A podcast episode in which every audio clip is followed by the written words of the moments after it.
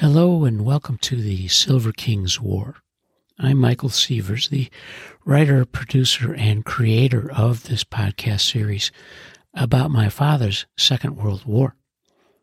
Today we continue in our review of Stanley's War.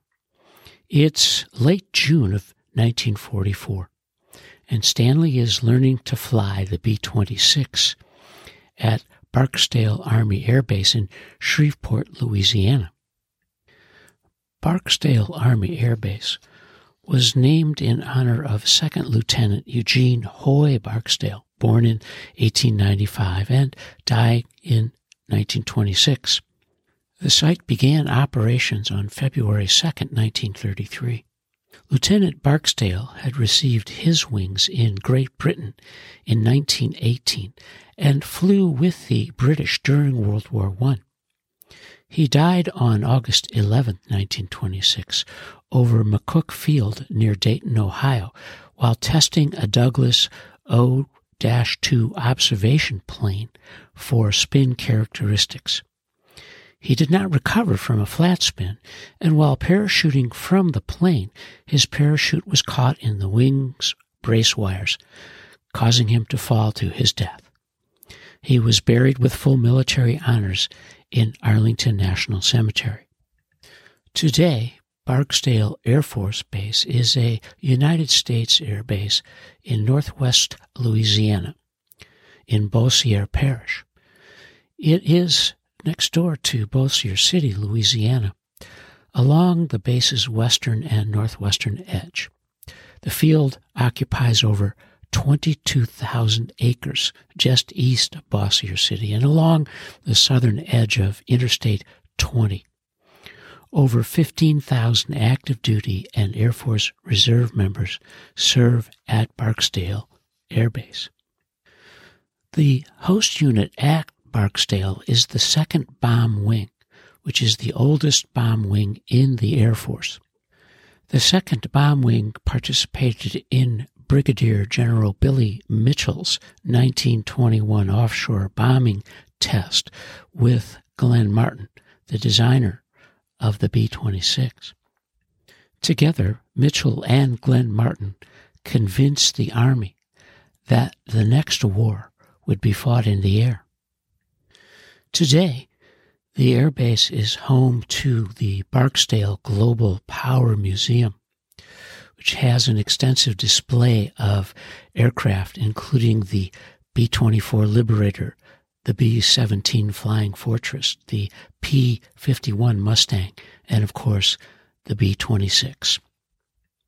As Stanley continued his advanced training on the B 26 in August of 1944, much was happening around the country. As followers of the Silver Kings War, you may recall that Laura Fermi, the wife of the physicist Enrico Fermi, wrote extensively about the family's role and work in the Second World War.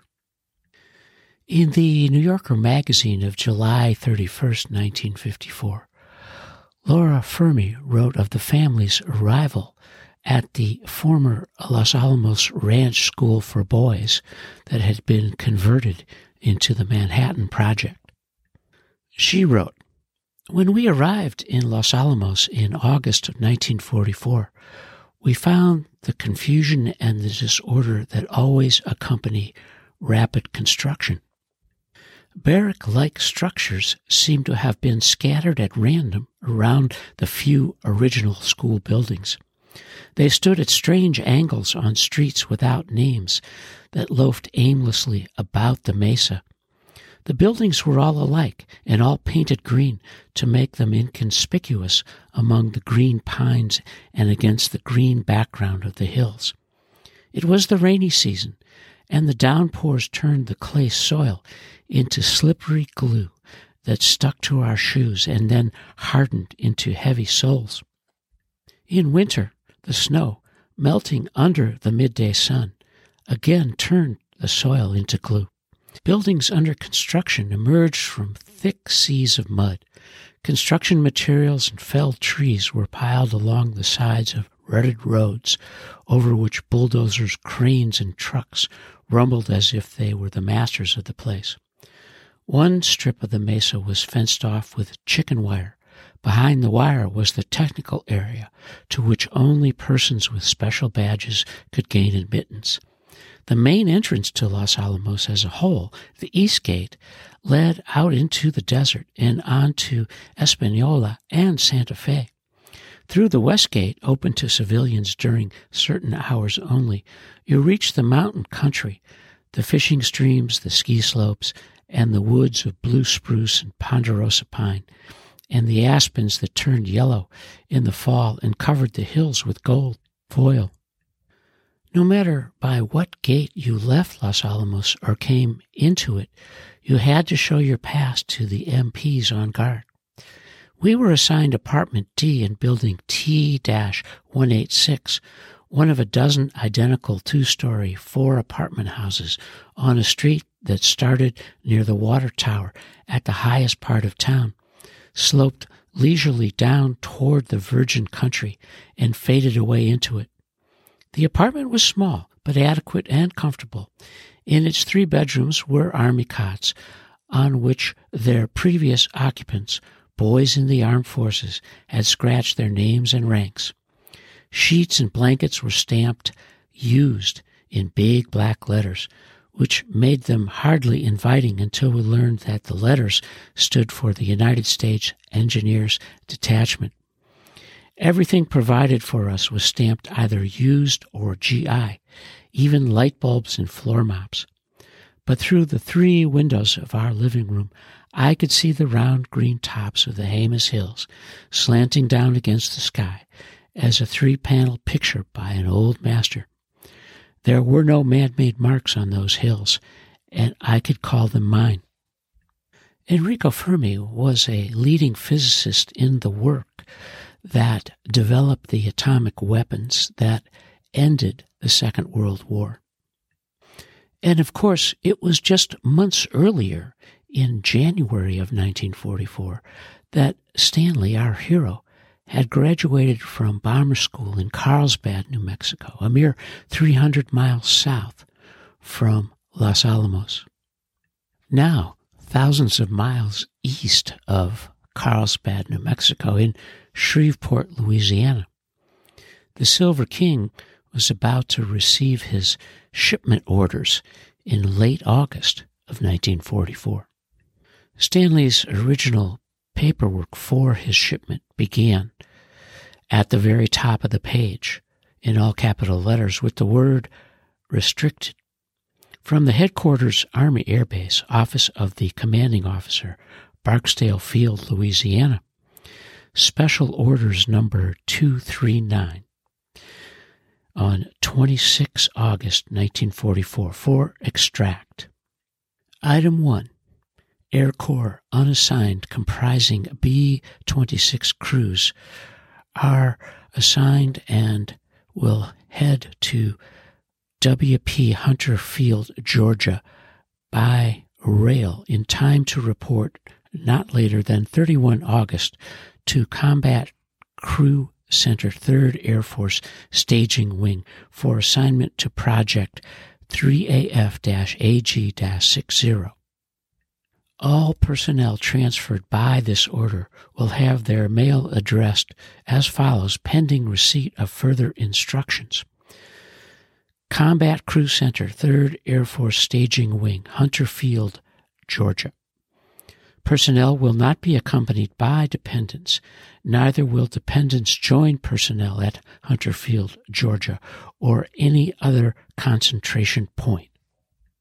By order of Lieutenant Colonel Anderson and signed by D.F. Weigel, Captain, Adjutant General, Assistant Adjutant.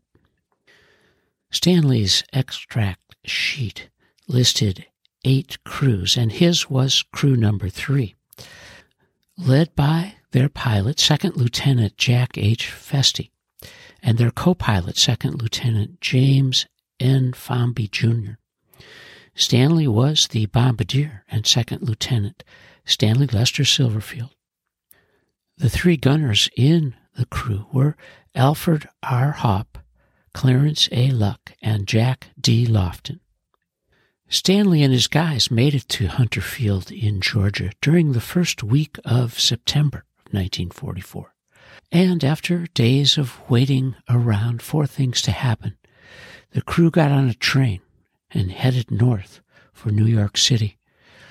They were going to embark on the Queen Mary to ride over the Atlantic to make their own Atlantic crossing to reach Europe in late September of 1944. The Queen Mary sailed on her maiden voyage on May 27th of 1936. In late August of 1939, the Queen Mary was on a return trip from New York to Southampton, England. And just after the ship's safe return to New York Harbor, the war in Europe began.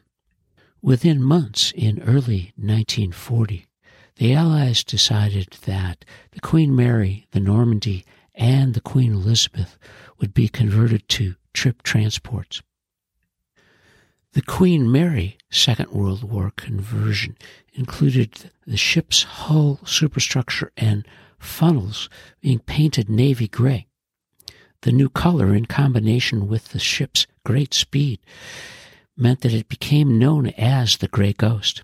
And to protect against magnetic mines, a degaussing coil was fitted around the outside of the hull.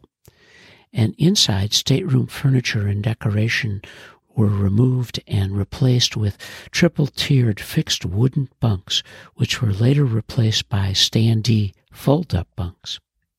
Four and a half years later, the Silver King described his Atlantic crossing in glowing terms.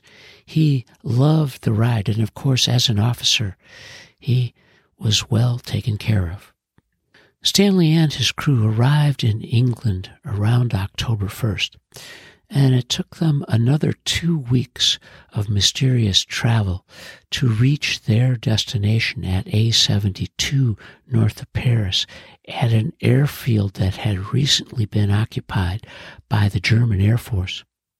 The Silver King spent some difficult nights on the road and was really happy and relieved to reach A72 by October 15th. And as our hero, the Silver King, reaches his assignment and his airfield to begin his war, we have reached the end of this episode of our review of Stanley's War. And you are listening to the Silver King's War.